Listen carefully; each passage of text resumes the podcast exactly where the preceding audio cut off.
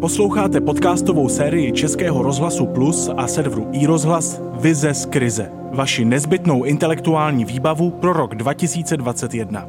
Já jsem Vítek Svoboda a vítám vás u dalšího dílu. Vize z krize. Lidí s příznaky deprese nebo úzkosti bylo v létě roku 2020 dvakrát víc než před pandemií. V několika měsíční studii mezi více než třemi tisíci Čechy a Češkami to zjistil Institut pro demokracii a ekonomickou analýzu. Čím více se blížíme momentu, kdy nás vakcína zbaví strachu z covidu, tím jasnější je jedno. I pro očkovaní musíme čelit tomu, jak se pandemie podepíše na našem duševním zdraví. Vypadá to totiž, že výrazně. Krize se dá vyčíst i z dat psychologických telefonních linek z celého Česka.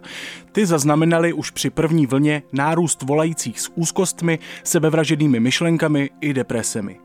Linky důvěry pro děti hlásí více případů domácího násilí a týrání. Hovory linek pro seniory se pak na jaře obsahem příliš nezměnily, za to jich raketově přibylo. Michal Minář je psychoterapeut z Brna. Ve své praxi se věnuje pacientům v partnerských, osobních i kariérních krizích, tedy osudům, kterých může kvůli covidu jen přibít. Co může každý z nás udělat proto, aby z pandemie vyšel psychicky zdravý? Poslechněte si jeho vizi.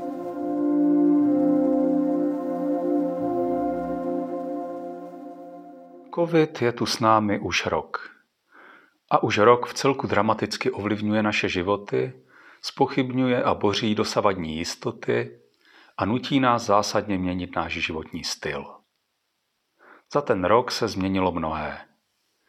Když na jaře přišla první vlna pandemie a první lockdown, byla to pro většinu z nás zcela nová situace, na kterou nás nic z našich dosavadních životů nijak nepřipravilo. Učili jsme se za pochodu. Přemýšleli, jak si pomoct sami, jak si pomoct navzájem za pochodu jsme vymýšleli řešení, jak zvládnout pracovat ve stížených podmínkách, jak doma vzdělávat děti, jak si udržet kontakt s rodinou a přáteli, či jak pomáhat komunitě. A vše jsme dělali s vidinou toho, že celá krize nebude trvat déle než pár dalších týdnů či měsíců. Jen málo kdo přemýšlel o tom, jestli mechanismy, kterými aktuální problémy řešíme, jsou udržitelné a můžou fungovat ne týdny nebo měsíce, ale možná roky. Nadšením, entuziasmem a trochou vůle se dá překlenout téměř každá krátkodobá krize. Ale v okamžiku, kdy zjistíte, že taková krize bude trvat podstatně déle, než jste na začátku očekávali, přichází vystřízlivění a rozčarování. V podstatě se dá říct, že jsme se celé jaro věnovali tomu, abychom si vytvořili funkční provizorium, abychom na podzim zjistili, že toto provizorium, které nám dobře pomohlo překonat první vlnu problémů, není něco, v čem bychom byli schopni žít delší dobu. Když řešíte krátkodobou krizi, nad spoustou věcí můžete mávnout rukou. Ale to můžete dělat týdny, ne roky. A tak se teď dostáváme do situace, kdy na nás dopadají nikoli v důsledky pandemie samotné, ale důsledky toho našeho dosavadního, příliš krátkozrakého a příliš optimistického přístupu. Z domělého běhu na krátkou trať se totiž vyklubal spíš maraton. Zkrátka, aktuálně se ukazuje, že hledat jen způsoby, jak pandemii covidu přečkat, nestačí. Potřebujeme najít způsoby, jak se v ní na čas zabydlet. To je výzva, kterou před nás klade druhá zima s covidem. Co si tedy v současné fázi krize nadále nemůžeme dovolit? No, především už si nemůžeme dovolit nadále odkládat náš život na dobu po covidu. Upínat se teď k nějakému horizontu, například ke konci roku 2020 nebo k očkování, je krátkozraké a nejisté.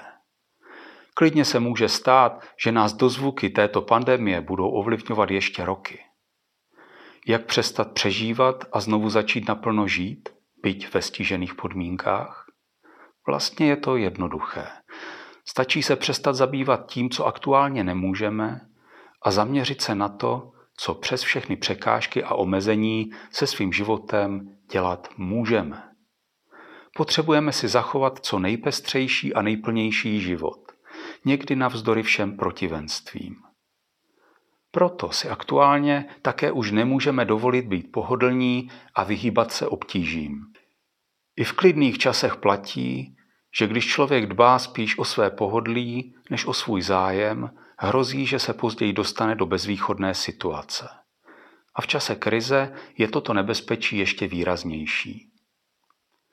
Pokud se budeme rozhodovat podle toho, co je jednoduché, a ne podle toho, co je třeba, a nebudeme na tom pracovat i navzdory překážkám, brzy zjistíme, že nám něco podstatného v životě chybí. Příkladem může být omezení volného pohybu, jehož nepřímým důsledkem je omezení pohybu obecně. Lidé jsou v důsledku aktuální situace víc doma a méně chodí nebo sportují. Mohlo by se zdát, že tato skutečnost má dopad především na fyzickou kondici, ale fyzická kondice a pohyb mají přímou souvislost s naší psychickou pohodou. Pohyb vám nejenže pomůže vyčistit si hlavu, ale pobyt venku také zabrání tomu, abyste si vytvořili vlastní metrixovou bublinu plnou úzkosti tvořenou existenciálními obavami v kombinaci se zprávami a fámami ze sociálních sítí a zpravodajství. Taková pěkná zimní procházka vám pomůže si uvědomit, že COVID nemusí vyplňovat celý náš mentální horizont. A že je fajn, když vás pro změnu chvíli trápí tak banální věci, jako jsou třeba mokré boty či zeboucí prsty. Pokud si tedy chcete udržet dobrou fyzickou i psychickou kondici, choďte na procházky, aspoň obden, i když se vám nechce a nic vás nenutí. A stejným způsobem zkuste přemýšlet i o dalších věcech, které je teď jednodušší nedělat, ale zároveň víte, že vykašlat se na ně vám neprospěje. Poslední věc, kterou bych chtěl zmínit a kterou už si nemůžeme nadále dovolit, je izolace, což můžu ilustrovat na příkladu ze své terapeutické praxe. První lockdown, ten z jara roku 2020, nesli docela špatně hlavně extroverti. Byli zvyklí neustále být mezi lidmi a najednou nemohli ze dne na den pomalu ani víc ze svého bytu. Pro ně to byl tehdy šok. Během podzimního lockdownu si ale na jeho dopady víc stěžují introverti. Většina mých extrovertních klientů si totiž už na jaře našla způsob, jak zůstat v kontaktu se svými blízkými, takže se přes prvotní šok a obavy nikdy nedostali do hluboké izolace. Naproti tomu mý introvertní klienti si na začátku libovali, že jim lockdown a celkové zpomalení vlastně vyhovuje.